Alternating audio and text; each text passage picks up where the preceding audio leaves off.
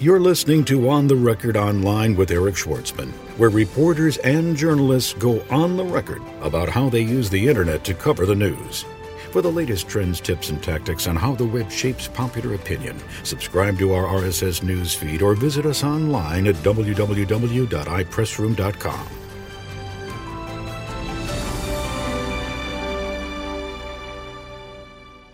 Rob Barrett, general manager of LA Times Interactive, goes on the record online. The mistake that news organizations um, have been making, and and in, many many cases still are, is to uh, deny that uh, d- deny that fact. And uh, even a great example internally um, that prompted discussion here. There were a series of fires that uh, um, were in uh, North LA County, um, and one of our one of our means of differentiation is actually to embrace local news in the local market that the LA Times, as a local and national paper, has not always uh, embraced as energetically as it could. Um, where were people getting their news? Multiple sources. Um, this was actually a national story because um, it was essentially fi- a fire advancing on Hollywood. Uh, so there was interest then. Um, that day, uh, the, the top headline on the Drudge Report was Fire in Burbank.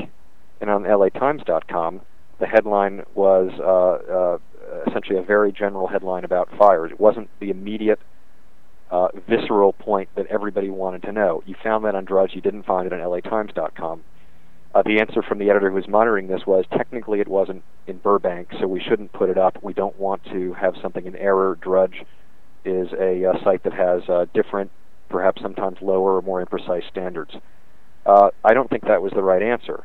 The answer was that there was a conversation happening um, uh, between multiple news producers and uh, and online users uh, who are getting information from multiple sources. We have to assume that people are going to get uh, uh, sources from the blogosphere, from other sites, from traditional news sites. Every single online news producer and editor uh, should be monitoring that entire conversation and understanding where we can contribute the next beat. In that case, if we are actually going to have reporters on site uh, and can offer something more credible than what was repeated in the blog, and I and and I don't think it is always necessarily that we have the more credible information. We should hit the next beat in the conversation. In that case, was it in Burbank or not? People want to know. We should essentially uh, we should essentially clear up the matter because we have a reporting staff whom we pay to be on site, and that I don't see what we do or what the blogs do is antithetical to what we do. I see it as something cooperative. There's a rumor mill. Sometimes the rumor mill gets the news first we have to take a position in which we acknowledge what's being said, come out, and and talk about why what we have might be, um, you know, why what we have actually is factual because we have a staff on site. Hi, thanks for joining us, uh, and welcome to another edition of On the Record Online. Uh, this is the podcast that brings you the story behind the story. So, if you're comfortable with 8 to 12 second sound bites. If that's enough for you, uh, you know, stick with conventional uh, terrestrial broadcast news. But if you are interested in in depth one on one interviews with journalists from the mainstream media, as well as from time to time, discussions with influential bloggers and podcasters about how technology is changing and threatening to disrupt the business of media, this is the podcast for you. I'm your host, Eric Schwartzman, and I am a podcaster by night and a PR guy by day. Uh, I'm also the founder and president of a company called iPressroom Corporation, and uh, we have software uh, that helps organizations integrate the web into their marketing, communications, and PR initiatives. Uh, I am also personally and professionally interested in how technology and the internet are changing the way organizations communicate and the way people consume media and information. Today we have a one on one interview with Rob Barrett. He is the general manager of LA Times Interactive. Originally, I wanted to interview him to talk about the Wikitorial experiment. Uh, but since then, they have launched podcasts and they have a number of blogs, so I am excited about this interview. Uh, I have it, had it scheduled for over a month, so um, it is a long time coming, and I'm glad we're finally going to get to talk to him. Uh, some of the uh, upcoming uh, podcasts uh, we have scheduled for you, if you subscribe to the feed at www.ontherecordpodcast.com, uh, you'll be able to download them as soon as they become available. Uh, is a one hour live podcast recorded at the Portable Media Expo and Podcasting Conference in Ontario, California, just last week. And I also attended the California Copyright Commission's panel on podcasting. And uh, Bob Lefsetz of the Lefsetz Letter uh, was on the panel, as well as Antony Bruno. Uh, um, he is um, covering the digital beat over at Billboard. So it was a great panel. There were also a couple of attorneys whose uh, names escape me, but they were also quite articulate and well spoken on these issues. And they talked all about the challenges associated with clearing music for use in podcasts and uh, how the industry ought to adapt to be able to. Um, uh, make sure that music can be licensed and included in podcasts or not. It's very interesting. So those are both coming. Uh, if you subscribe to the uh, the feed, you'll be able to get those. Past uh, um, uh, past interviewees on the show have included John Markoff of the New York Times, David Pogue of the New York Times, Nick Wingfield of the Wall Street Journal, David Satterfield of the San Jose Mercury News, Chris Marlowe of the Hollywood Reporter, Chris Null of Mobile Magazine, Chris Taylor of Time Magazine, Brad Stone of Newsweek Magazine, Elizabeth Wiese of USA Today, um, Richard Johnson of the New York Post, and many others. So they're all um, interesting interviews. Oh, we also talked to Leo Laporte of This Week in Tech and Ron Bloom of Podshow.com. Uh, there really are some great uh, podcasts for you to uh, for you to to listen to. So if you get a chance, again, you can grab the feed at www.ontherecordpodcast.com. Um, so now I'm going to play for you the interview with Rob Barrett, general manager of LA Times Interactive. It is uh, just under 50 minutes. As always, we are going to play it for you entirely uncut. Um, if you have suggestions for guests you'd like to hear on the show, we welcome them. Um, uh, either um, uh, as uh, a comment posted to the blog at uh, www.ontherecordpodcast.com uh, we also have set up a comments line. Um, if you are in the U.S., uh, you don't need to dial the plus one. If you are out of the U.S., you would have to dial plus one 206 202 4805. And uh, those audio comments uh, could uh, be heard on the show uh, at a later date. Um, so now, without any um, any further ado, I'd like to play for you the interview with Rob Barrett after this. Don't be left behind. Get the latest online PR tools and services from iPressroom. Powerful, easy to use, available on demand.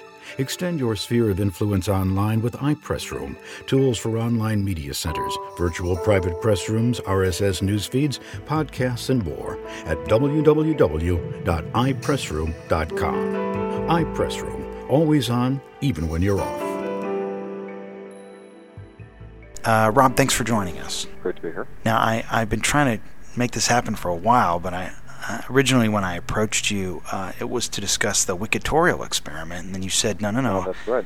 hang out and wait a while because we got some pretty cool stuff coming. We have uh, actually been hard at work on a lot of uh, new product, and uh, the uh, the Wikitorial was, I'd like to say, you know, a, a, distraction at the time we talked, but in fact, um, it, it, very much fits an intent in the mission of some things I think that we will do in the future.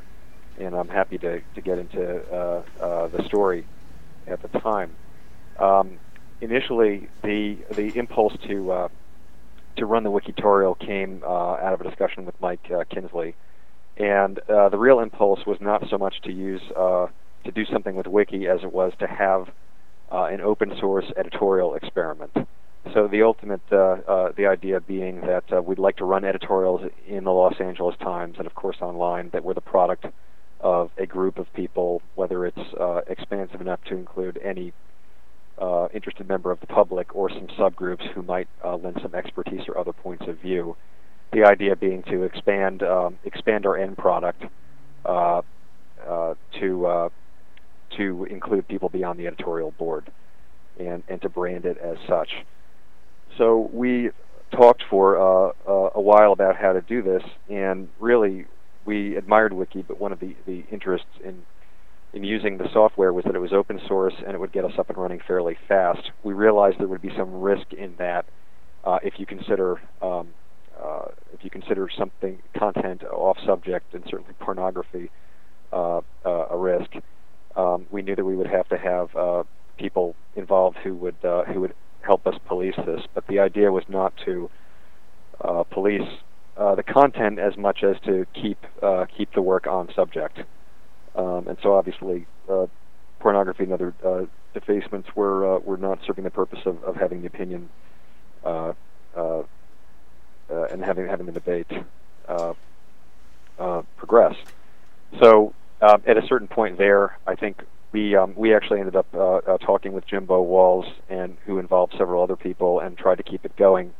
Um, it got to the point where uh, the the attacks came so fast and furious that it simply um, wasn't making a lot of sense to have white hats police uh, over that weekend. Um, but really, the intent uh, is to is to come back and um, have an open source editorial format and have something actually published in the Los Angeles Times that is the product of a of a broader set of minds.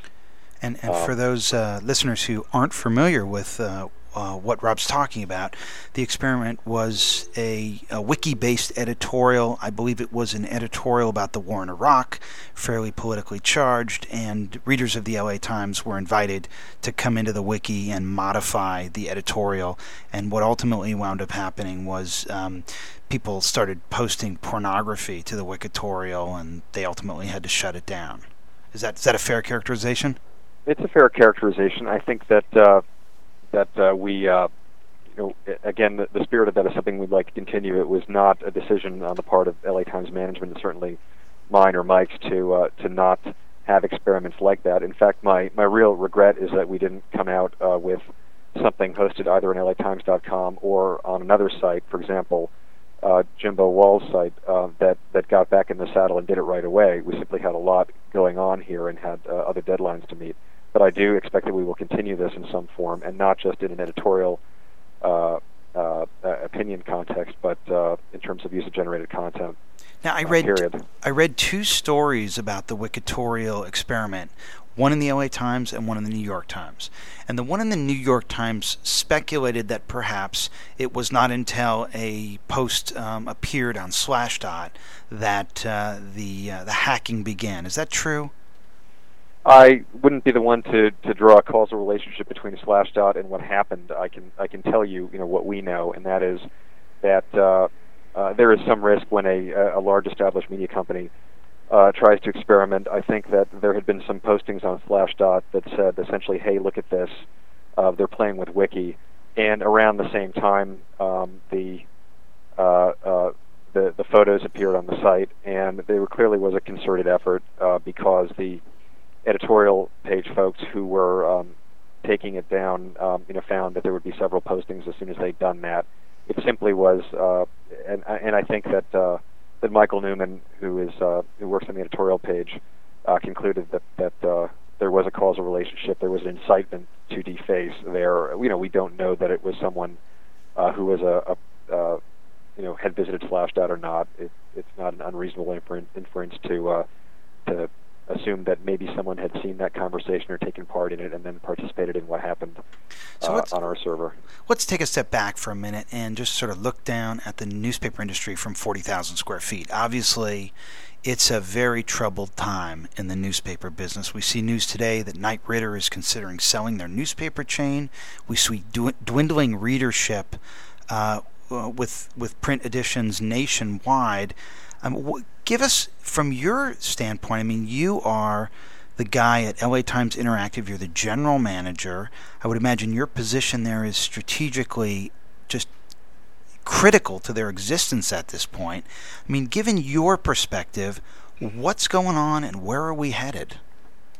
I think we're, we're certainly headed toward us toward continued and more significant investment in online, uh, and that that I think speaks for Tribune as a whole we are uh, currently uh, not. Uh, we pulled back from the the mode of launching package by package, week by week, because we're basically re-engineering the baseline of our site with a laser-like focus on usability. That's the hallmark of any successful online business, certainly all the internet pure plays like Yahoo.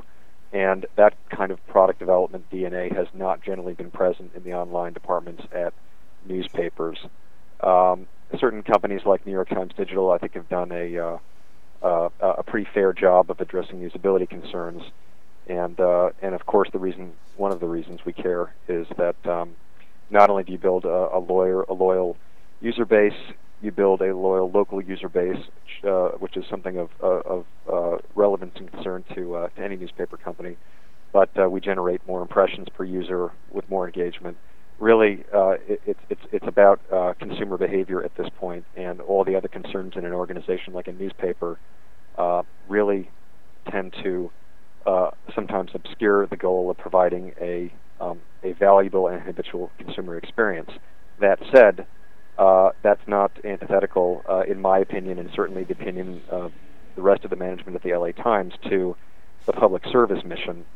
In fact, uh, a lot of the discussion internally is um, how to make uh, our news coverage more accessible. We find that um, in every category, whether it's hard or soft, national, local, international, or soft subjects like travel and, and entertainment, that some of the issues historically with our with our site uh, and, and, and similar sites have, have been uh, uh, the user's inability to find the content that they want. Uh, there's clearly additional content they want. We know that we're going to be part of the chain of content consumption on the web. We'll be one of, of uh, two to ten sites that people generally visit every day. And uh, we have to, in a way, um, restructure the product around the consumer experience and break the newspaper paradigm. And we're working to do that quite quickly and I think very creatively. So I'd like to relay an experience I had uh, about finding content at latimes.com. Uh, and this goes back to Super Bowl, and maybe there's been some changes to the search functionality at latimes.com. But there was a well known restaurant in uh, Venice Beach. They had a, a dish called Kick Ass Chili. That was the name of the dish on the recipe. They went out of business, and I wanted to make chili, and I said to my wife, Hey, where can I get this recipe? She said, Oh, the LA Times published it. I gotta tell you, Rob, I literally spent a couple of hours on the LA Times trying to find it, using the advanced search features, using Boolean queries, everything I could. I did not find it. Then I turned over to Factiva because I have an account because of the business that I'm in, and I started doing some Boolean queries there, and I did come up with it. It was under the headline "Hot Stuff," and I thought to myself, hmm, how does a newspaper business uh, that has all this wonderful content in their archives that could be monetized and made accessible to readers on an ongoing basis address the issue of puns and headlines and uh, headlines written to, to tease the uh, the reader who may be flipping pages and looking at photos and, and, and glancing when, when what you're trying to do online is encourage someone to click through. So right. Well, that's as good as an example as any of I think some of the inherent problems in the way uh, many, if not most, newspaper sites are structured, including the current. One of the reasons why I'm uh, uh, hesitant to, or was, I think, when we, we talked earlier, hesitant to, to get into what we're doing is that uh, I'm actually working with a fairly new team here to re engineer the site from the ground up. And some of those issues extend across uh, Tribune, common uh, relationships with uh, database companies uh, that uh, essentially were formed with an archive mindset uh, and and not a user the end user experience in mind. So I think what we tend to find uh, at LATimes.com and, and, and other newspaper sites uh, is a series of business development relationships that have accrued over the years that end up with a, a less than optimal user experience. Uh, and you've got a very simple proposition, just like looking up the information that you wanted, and you'll have an archive librarian's data dump mentality. And what we've actually found, and this is the site that uh, uh, I'm doing several rounds of improvements. One is a is a baseline usability improvement for uh, very early next year, and a second round of improvements will be an entirely new product. Um, both of these are geared around uh, thinking about uh, uh, differentiation, thinking about re-architecting the information we produce, and fundamentally changing actually some of the kinds of information the Los Angeles Times produces we have sat for hours as uh, uh, through usability labs with many people who've been through experiences just like the one you described. And for every one of those problems that you identify, you have to go through and change the deep structure of the site, whether it's on the front end, whether it's the back end, whether it's a new database relationship, and in my case, doing doing that in a way that includes changing several sites uh, owned by Tribune at the same time. Uh, so each one of these things can be quite complicated. It requires a product development staff that uh, has traditionally not existed in force in newspapers, and uh, so we're in the position of doing a lot of this work for months under the hood uh, before we can roll it out. But I'm on a January timeframe to uh, address a lot of that in much of the site, and then to keep rolling out improvements in the rest of the year. Now, one of the um, things I see uh, the New York Times, and I don't want to pick on LA Times because I see these problems at a lot of newspaper websites, but uh, you know the the headline on a print newspaper communicates a lot based on the width and based on the capitalization and based on the placement and it's not very often that I see that mirrored on the website. You know, often the um, format and layout of uh, editorial content on the homepage at NewYorkTimes.com is so different than what I see on the front page of the paper that it almost appears as though what the web editors think is the most important news is totally different than what the print editors think. And what's your uh, what's your impression of, of that when you see the difference? Well, on one hand, I'm wondering, hmm, maybe uh, because the web editors uh, have more immediate a more immediate ability to adjust and, and manipulate that information. Maybe uh, what they're giving me now is more current than what's on my doorstep. Right. But but then, uh, if you really look at it, like I I remember during the war in Iraq, there were a lot of um, you know full mast masthead wide uh, all cap headlines in uh, you know both in all three national dailies. I saw stuff and usually when you went to the website, you know, it was you didn't get the that was not communicated. The sense the, of hierarchy and importance yeah. and immediacy. And you know, it may be subjective, but certainly uh, one of the things me as a reader, one of the things I look to uh, uh, uh, a news organization to do is interpret the news and put it in context and tell me what's most important. And uh, I, I don't get that as as transparently online as I do in print. It's a great question. I mean, actually, um, we're not, uh, in a certain way, um, we're not talking about, uh, I think, what some of the real news is, at least at LATimes.com, in terms of, of fundamental approach, and certainly encompasses things like how to present the news online uh, in in in context, and do, I think, um, and, and improve on the experience in print when timeliness matters. And and pardon me if this answer seems a bit uh, indirect, but um, I'll give you an example. Um, a recent development here is that uh, we've got uh, a new senior staff, including an executive editor online position, uh, a guy named Joel Sappell, and uh, he is on the masthead of the LA Times, uh, and that'll be going up any day now. And the job description is very different from uh, historically what the editor of LATimes.com has done. The prior model was repurpose the paper and have an extended news desk, which is uh, similar to the continuous news desk model in, in, many other papers, including, for example, Washington Post, that updates the news all day. There's no reason why that news can't be presented in the best possible context with the right emphasis, uh, uh, the right size headlines when something's uh, uh, particularly immediate or important. Uh, however, all you were doing was getting the morning newspaper updated in a certain way, and often by um, by journalists who were thinking about uh, thinking in an AP rewrite mentality. Uh, they weren't really thinking about or empowered to deal with presentation. For example, if you think about the traditional newspaper uh, rewrite model, paragraph 8 might get the update at a certain point. It's not the most important thing. Whereas uh, the news in, uh, in, on other sites, and, and certainly uh, sites like Yahoo News do this uh, fairly effectively, it, the news is chunked out and presented in, in, in, in the in formats that that invite users to step in. Uh, there are numerous routes into getting it, and um, so what we had essentially was uh, was an updating mentality without thinking about the format, without thinking about how to emphasize certain things, and uh, and this came up say in coverage. You know, it's not a rep. It's it's a as good an example as any. We were uh, the LA Times had five people covering the uh, Michael Jackson verdict and they had people rewriting. They were all feeding to the web, but you were getting what looked like a rewritten AP story. You couldn't tell what was new, and instead, we started doing things in blog format.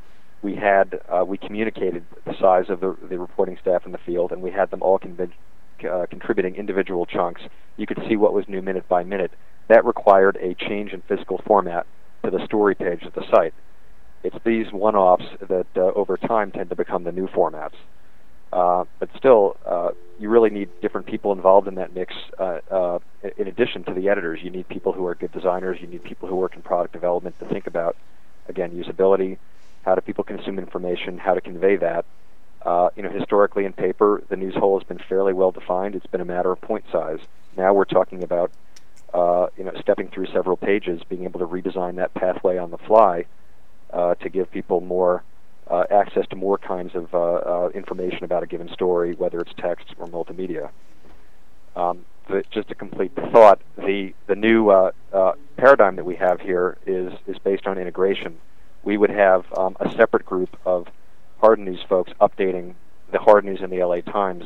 The new editor is empowered to go to any desk at the LA Times and have them work in web time. The features desk, uh, calendar in the case of LA Times, travel, anytime there's a story that needs to be uh, executed in web time, we have a combination of web journalists and traditional journalists working on that, and uh, and we're able to create something uh, that will that will essentially happen on the web and probably then be repurposed in the paper the next day. One thing we did this summer to drive the point home and to open up some eyes was to have senior editors from uh, LA Times print guest edit the website for two weeks at a time and the first time it happened, literally within the first five minutes, the page one editor of the LA Times was sitting in and saw that a uh, a tip uh, uh, surfaced that Oliver Stone might direct a documentary on 9/11. Um, entertainment is certainly a strategic focus for LA Times in print and online. He called to, uh, to the, uh, the the desk and said, "Can we get something on this now?" And, uh, and and the answer was, "Well, we're working on the next day story and something for the weekend, so no." So he was actually frustrated, essentially, by his own people. The conversation on Oliver Stone potentially directing a 9/11 documentary happened in the next three hours on the web, and the LA Times wasn't a part of it. So that was the kind of lesson that was taken to heart by these various editors, and it's the seed of change in the entire organization going forward, with full commitment from uh, uh, the executive editor, um, Dean Baquet, and everyone else, and now an online editor who reports directly to him and is working closely with uh, his own staff and with the print staff to, to merge it into one organization. But I guess the, the real challenge, I mean, as we saw with Hurricane Katrina or uh, the tsunami, uh, so many uh, uh, major news events with the initial casualty reports coming from the blogosphere.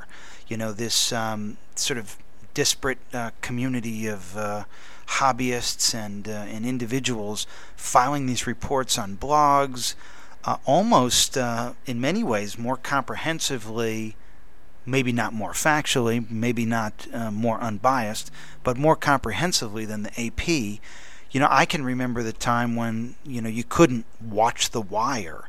Uh, you know, if you wanted to get The Wire, you had to get the LA Times and you would look at the Wire reports. But now I can go on the internet and I can get access to the wire. So, I mean, we're almost seeing, it seems to me, the commoditization of news. And if that's the case, how do you how do you how do you regain the lost readership as a newspaper? Well, I think there there are, there are several ways, and and again, um, lost readership is uh, it depends. You know, technically, you know, where our, our readership is, is is large and growing on the internet, and and is uh, is stable at LA Times in, in print. Um, although, of course, you know, over time there have been circulation losses uh, across the industry. Um, the paper's actually doing fairly uh, decently this year. But but at the larger question, I, I absolutely do agree that uh, you know that news generally is a commodity, and the mistake that news organizations um, have been making, and and in, in, many many cases still are, is to uh, deny that uh, d- deny that fact. And uh, even a great example internally um, that prompted discussion here. There were a series of fires that uh, um, were in uh, North LA County, um, and one of our one of our means of differentiation is actually to embrace local news in the local market that the LA Times, as a local and national paper, has not always uh, embraced as energetically as it could. Um, where were people getting their news? Multiple sources. Um, this was actually a national story because um, it was essentially fi- a fire advancing on Hollywood. Uh, so there was interest then. Um, that day, uh, the, the top headline on the Drudge Report was Fire in Burbank. And on LATimes.com, the headline was uh, uh, essentially a very general headline about fires. It wasn't the immediate, uh, visceral point that everybody wanted to know. You found that on Drudge. You didn't find it on LATimes.com. Uh, the answer from the editor who was monitoring this was technically it wasn't in Burbank, so we shouldn't put it up. We don't want to have something in error. Drudge is a uh, site that has uh, different, perhaps sometimes lower or more imprecise standards. Uh, I don't think that was the right answer. The answer was that there was a conversation happening um, uh, uh, between multiple news producers and uh, and online users uh, who are getting information from multiple sources. We have to assume that people are going to get uh, uh, sources from the blogosphere, from other sites, from traditional news sites. Every single online news producer and editor should be monitoring that entire conversation and understanding where we can contribute the next beat. In that case, if we are actually going to have reporters on site uh, and can offer something more credible than what was repeated in a blog, and I and and I don't think it is always necessarily that we have the more credible information. We should hit the next beat in the conversation. In that case, was it in Burbank or not? People want to know. We should essentially uh, we should essentially clear up the matter because we have a reporting staff whom we pay to be on site, and that I don't see what we do or what the blogs do is antithetical to what we do. I see it as something cooperative. There's a rumor mill. Sometimes the rumor mill gets the news first. We have to take a position in which we acknowledge what's being said, come out, and and talk about why what we have might be um, you know why what we have actually is factual because we have a staff on site, and and then open ourselves up to comments from people who might challenge it. So I was uh, watching Charlie Rose last week. Arthur Sulzberger came on. Charlie grilled him about the whole Judith Miller fiasco, but right. after that subsided, they got to talking about um, the loss of uh, print news readership, and uh, Charlie asked him. Um, you know how how fast are these online revenue sources going to come? And uh, and Sulzberger said this and I wrote it down because I was so impressed with it. Um, he says quote but it's going to be user generated content as well such as time select. We're going to have to move to a new place in this business. We're going to have to recognize that our old way of operating which was for us to talk to you is only half the equation now. We have to give you the option to talk back to us and more importantly, to talk to your peers. And uh, so my question is, do you agree with that? And if so, how is the LA Times going to help? How's the LA Times going to start talking back to its readers and help its readers talk to each other? I, I, I agree with it, and in fact, uh, the subject's been hashed over within the industry so much that it, it, it takes some effort to pick apart what's relevant to, say, a larger media company versus um, uh, a grassroots initiative, um, although with venture funding like Backfence and, and what's been done at smaller newspapers, uh, uh, all of which has been quite interesting. Um, the Sulzberger comment, I don't know how to relate to Time Select, uh, and I don't think they've been clear that user-generated content has been a part of, of Time Select, which, um, if anything, has been uh, antithetical to building that kind of a model. However, um, the the uh, relationship with About.com uh, is is a very interesting possibility at New York Times. You know, they have, uh, I think, been very wise to keep the brand separate. But if you think about the uh, the access they have to um, volunteer experts in uh, hundreds and potentially thousands of niche categories, it does lay a very interesting foundation for user-generated content. The model that uh, I am interested in um, is uh, is something that's not entirely unrelated, but uh, depends on a couple of things. One, it depends on the LA Times following a local strategy, although not to the exclusion of some national verticals, and it also depends on integration of certain technology. Um, the the, the uh, LA Times strategy is fundamentally different from New York Times in that uh, we are going to embrace the second largest local market in the country, uh, and if you consider what's happening in New York, we would like to uh, really set the model for, for local. It's an incredibly diverse, interesting, and rich market. It's huge in every way. It's uh, uh, geographically and psychographically complex, and uh, it would be impossible to run an online business without um, tapping into uh, user-generated content and providing a platform for people who live here to relate to each other. The the real issue is, of course, what's the role of a large media company in doing that when people can connect so easily to each other via the internet on a number of platforms? And uh, my uh, proposed answer to that is um, one that involves positioning. Craigslist uh, in LA as elsewhere is actually a very efficient platform for people to connect and transact. Um, the information is either reliable or, or, it's not, but you accept a certain amount of imperfection in finding something out.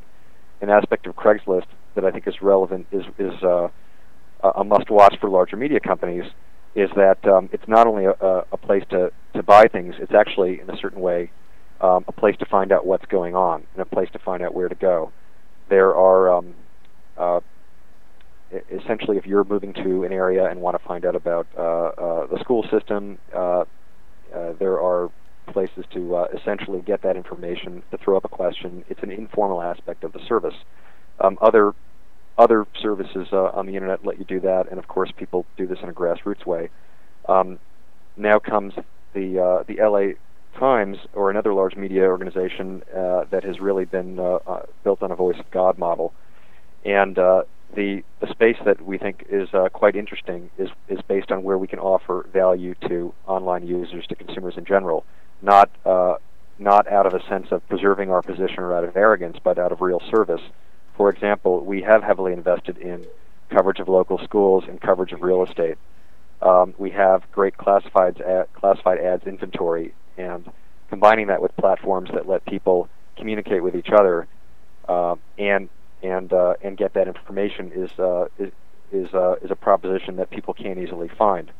So they may go to an informal environment like a Craigslist uh, to get information in one way, but um, we uh, we feel that we can offer a combination of uh, journalists on the payroll, non-journalists who have some kind of relationship with us, and then uh, users uh, uh, users in the local area who can also voice their opinions. All of these folks can interact, and if we make a technology investment that um, that helps make order of this universe a little bit, it's a different market position than a Wild West free for all. People may want to come to both. And to clarify that a bit, um, there's an interesting model in, say, the eBay power seller, uh, the trusted seller model, actually, where how do you know whether to buy something from someone on eBay? If they have five stars, it means they have a long track record of fulfilling their obligations, not cheating people, etc. Um, there's a possibility for us to have regular contributors into areas that we, in which we invest resources, whether it's public schools, real estate, entertainment, local venues, all kinds of things, to invite people to participate regularly, perhaps on a pay model, and if they uh, if they contribute information of value in the eyes of other users, uh, they've got publishing privileges uh, at a certain level where there essentially is no editor, but the LA Times is providing that platform. Some combination of that and traditional journalism and several gray areas in between is a model that now does not exist in this market. Um, it's being met partially by a number of businesses, but there are certain areas of focus where we think a, a little bit more of an ordered universe might be of value to people, and uh, and it, it works on a um, there are aspects that are addressed in part by Citysearch. There are um, there are aspects that are addressed by many many small publications, and there's a certain level at which um, a large metro paper can bring a critical mass of people together and provide the right size platform for it to happen, and they won't find that anywhere else. So now you guys, since we last spoke, have launched a number of initiatives at LATimes.com. I think fairly under the radar. I mean, I don't know that there's been a lot. Uh, have they? Are they soft launches at this point? The the um, podcasts and and all the actually, blogs. The um, the really the only initiative uh, on that that, that uh, uh, formally launched is the award site called the Envelope. Uh, tell, tell us about that because that's going to track award season with blogs, right? Yeah, the, the, the envelope's interesting in a number of ways. All the other, we really haven't launched any formal initiative but that. We're launching an entire new website uh, early into next year, and that's really my focus. The envelope is a significant precursor to doing that for us um, because it does a few things that um, certainly LATimes.com has never done before and the Los Angeles Times has never done. Um, entertainment uh, is a strategic area for the LA Times uh, in the way that Enter- government entertainment business, right? Enter- entertainment, well, entertainment business. Uh, the the uh, the positioning of you know the New York Times is essentially functioning as a national paper now. The Washington Post has significant national traffic because of its expertise in government policy and and national international news uh, tied to federal government. Um, in L.A. The uh, Times has always uh, covered the entertainment industry, but there are many ways in which it uh, uh, it could do more, and certainly online uh, could offer something uh, uh, incremental and uh, completely different than what it has done in the paper. The um, the envelope is an experiment in a in a very very focused version of that uh, on the model that um, focused uh, uh, online businesses tend to succeed better um, when you unless you're trying to uh, to uh, have an omnibus site like a Yahoo. in this case, though, we um, we decided to try a combination of folks who had been established on internet, folks who weren't established yet, and folks who were at the LA Times, and uh, we thought uh, would have talent for um, an internet publication schedule and an internet focus. So we broke some new ground internally by essentially opening up the editorial process um, and, and, workflow to internet time. Uh, there is a different idea of who's edited and how. We have uh, uh, bloggers like Tom O'Neill from Gold Derby. He is not being edited by 27 uh, copy editors. We have a general uh, uh, agreement about about quality, about focus, and a lot of trust in Tom we have people who have not traditionally been associated with the Los Angeles Times appearing on television, uh, uh, uh, promoting what they do on the site, um, and and generally uh, it's an attempt, I think, to um, to deepen our coverage of entertainment industry. It's going to be a year-round site focusing on uh, all awards, shows, and festivals, uh, and and something that we intend to to to evolve quite rapidly from year one to year two. Uh, and uh, and in a way, it, it's uh, it's unconstrained in many ways by um, uh, uh, some strictures we would have in providing content for the newspaper. But we believe we found a quality standard that works, and it uh, lets the um, the editing process happen on a on a 24/7 schedule. But Rob, it's it's one blog that will track uh, award season, starting at the Golden Globes and culminating at the Academy Awards. No, or is it actually, a series of blogs, one for each actually, award show? it's it's a it's a it's a fairly large site. It's got three main uh, blogs. Uh, give us the URL is, so that we know where it is. It's uh, it's the URL is theenvelope.com, and uh, so it's it's uh, one, uh, uh.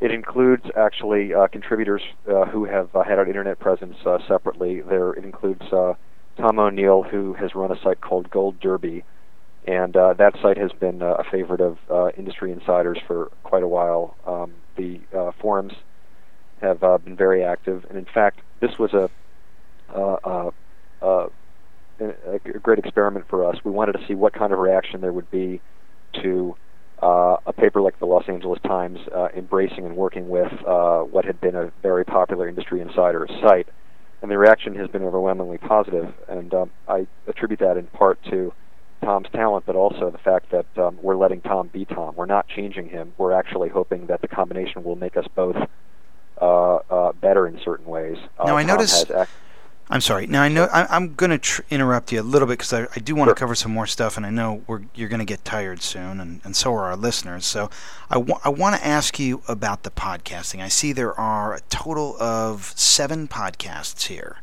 I see a USC football podcast, a UCLA football podcast, a Lakers podcast. Columnist Patt Morrison has a podcast.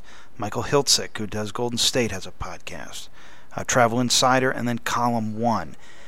Tell us what type of uh, action you guys are seeing on these podcasts right now. What what kind of uh, listener base have you built up, and uh, are you happy with? Uh, are, are, do you see them as, as successful? Um, I mean, to be honest with you, I think that um, we're in a phase now where uh, I, I've opened it up to the editorial staff to experiment as they wish with podcasts. The ambitions for podcasting here are are quite high. Um, the the uh, there's really sort of a there's a product development mentality we're we're trying to embrace where we don't want to stifle experimentation short term, but when we come out with podcasts for real, we're going to come out swinging. And uh, the way I see it, um, we've actually been focused a bit more on on blogs in a three, with a three-part strategy, and I expect podcasts will probably follow that. And that is that we um, uh, we don't necessarily uh, repurpose LA Times talent uh, to to create blogs or podcasts. Uh, however, um, when we believe we have the right person, we want to do it. But we're really opening up the talent pool to anyone who might be a great addition to um, to uh, to our site. And so, And- how are the journalists responding? I mean, you know, there's so many of these journalists that have been writing, like in the calendar section, or these. Yeah, I, I love them, but they're they're curmudgeons and they're cynical, and you know they hate everything. And I gotta wonder how these old timers are responding with you now with the blogs and the podcasts. I mean, are they interested? Are they receptive, or are they resentful? I think they're incredibly receptive, and in fact, uh, uh, there has been. Um, I think you know it's 2005, so uh, the importance of the internet is uh, is is evident to these folks. Um, there are some folks that have always had the intellectual curiosity, and others who developed the curiosity because they realized that uh, that um, that all these these uh, forms of media are incredibly popular, and once we get them engaged, they uh, they really uh, come around. But my point of view is that um, they can, you know, the overall atmosphere at the LA Times is incredibly supportive. The executive editor of the paper could not be more supportive. You know, he gave us a masthead editor. We don't go beg. We don't simply repurpose the talent we have. We're going to develop programs to the market demand, to the audience demand, and people could jump on board or not. I see people actually being incredibly enthusiastic. Uh, if if there are curmudgeons among them, um, I at this point can't really remember who they are because we're just moving ahead. And uh, and I think that what we'd like to do is actually have a um, use the internet to experiment uh, uh, in in ways that might um, might actually uh, uh, end up in the paper in some ways. Um, we're looking at certain you know marquee blogs. We launched, uh, in addition to the ones in the envelope, we launched a Lakers blog, a travel blog, and a, and a Vegas blog lately. Um, I think that what we want to do is have dozens of them and, and a bit of a farm team approach and really open them up to different kinds of people who would never otherwise have contributed to LA Times. We want uh, uh, people who've never been journalists to do it. We want super fans in sports, and we're going to have uh, high standards, but uh, um, but uh, very uh, open standards for um, for bringing more people into the mix here. And some of those people could end up, uh, you know, writing for the LA Times in print, and I consider that equal status. Now, one Um, of the things uh, that, that is always a challenge uh, for, for organizations who want to start using RSS to communicate is that you really have no control ultimately over the context with which that is communicated. And uh, I notice on the on the podcast page, you know, you're serving up the raw RSS XML data, and uh, we've seen at least uh, with a lot of bloggers and podcasters who want to measure their audience, uh, they're parsing that feed with either FeedBurner or one of these uh, third-party services that allows you to measure the audience. And I just wonder, like I noticed, maybe it, maybe I missed it, but like I I searched for the podcasts in iTunes and I didn't find them there. Um, well, we're actually launching a whole new solution uh, uh, tied to FeedBurner imminently. I mean, I'll be honest with you. The focus on I'm uh, uh, extremely interested and committed to um, uh, the full program with podcasting and everything else. My my focus, uh, uh, my business focus now is on fundamentally remaking our site, our product, and uh, and if I stopped and uh, um, and, and, and I'm talking about our, our, our, our position, uh, breaking a newspaper paradigm, fundamentally changing the site. And so again, while while there are what I consider to be uh, small steps uh, in, in podcasting along the way, I'd say that um, you know the real focus is look in January for a fundamentally re-architected site in which you can find what you're looking for and in which the search works, uh, and then a podcast page that is uh, re-architected around what we're offering rather than the incremental steps that you I got now. it. So, so it's not a conscious decision not to um, Not at all. submit those. Okay, because a lot of times, you know, you wonder. I mean, certainly, I have worked with organizations who basically, you know, won't allow you to put a one-click uh, subscribe to iTunes, subscribe via iTunes, or subscribe via Yahoo Podcast uh, button because they have a corporate policy that says we Oh, can't take anyone away from our site. No, the uh, the the mentality here is. I mean, I'm trying to g- give a directional sense in that um, I and the staff that I have here have not been here that long. We're we're remaking everything, but in terms of philosophical outlook, and and I think I can speak for for Tribune here as well. It's uh, it's it's it's it's quite liberal there. We simply are going to um, design things uh, to uh, audience uh, demand. Um, I, I think that it would be counterproductive for us to um, to have a walled garden mentality we want to provide great content. We want to encourage uh, uh, the public to help create that content, and we want it available everywhere. And uh, and I don't really see any compromises in our future on that count. But certainly, if you're looking to amass eyeballs to sell to advertisers, you know, if that feed is parsed and displayed in a third-party site without the ads, what good does it do? I mean, I, you know, that I, I see it's a very real challenge for publishers. I, I think you essentially have to strike the right balance because uh, you know if if the model uh, I'd certainly have a business issue if if the consumption patterns patterns evolved to uh, uh, 90% consumption uh, you know with, without any any means to serve ads. But the fact is that um, we we need also to be relevant. We need to get our content out there. And uh, the combination of some of our content might uh, might reside on our site but um, some of it's going to be commoditized and spread out.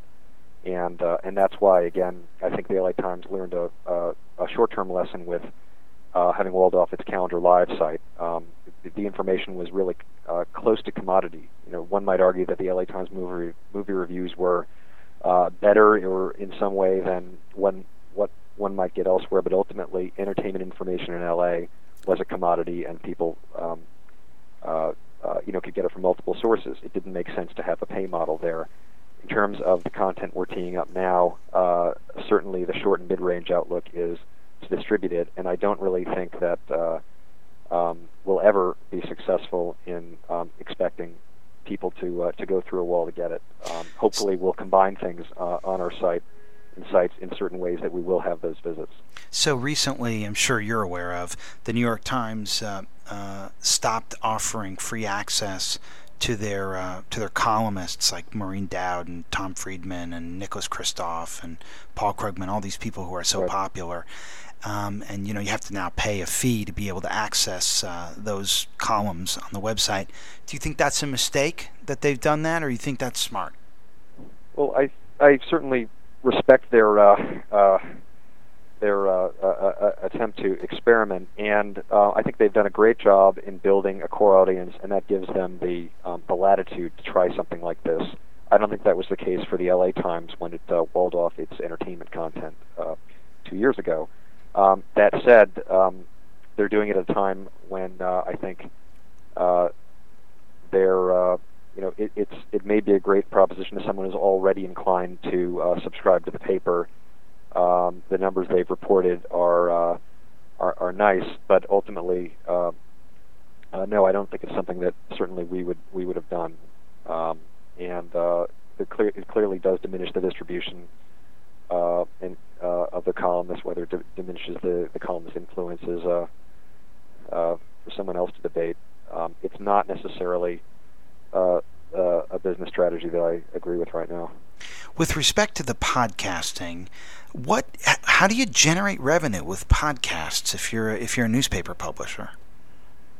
Well, there there are a number of ways, but I think you know we certainly uh, LA Times we're uh, at a stage where um, we're much more interested in offering uh, uh, offering things via podcast uh, to generate interest and, and, and audience, and uh, certainly we can get the audience size. While uh, I, I think uh, the entire phenomenon is incredibly significant. Um, you know, if we start layering ads in, we might make a little bit of money. Um, but but really, the purpose of it is to is to give people the content. Um, there clearly, you know, will be ad formats that are sustainable in it, but it isn't necessary for us to make uh, every single cent we can along the way to building audience. Um, our, our general, uh, I think, approach to um, to uh, to adding advertising and, in fact, um, uh, subscriber uh, fees to anything is build a good product, um, let people sign up for it. Some of it may be incremental to the core experience.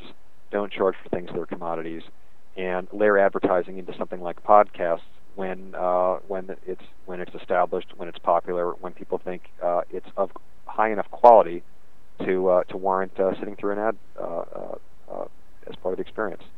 If it's great, people will come regardless of the ads. If it's not great, they won't. Rob, I've got to tell you, I've spoken to a lot of people about these subjects, but this has been the most informative and enjoyable interview I have done yet. So thank well, you very much. I've really I, enjoyed it. I enjoyed talking with you. It was a great, great interview, and uh, thanks so much for taking the time to do it. you're welcome. You've been listening to On the Record Online with Eric Schwartzman, where reporters and journalists go on the record about how they use the web to cover the news. For the latest trends, tips, and tactics on how the web impacts corporate reputations, subscribe to our RSS news feed or visit us online at www.ipressroom.com.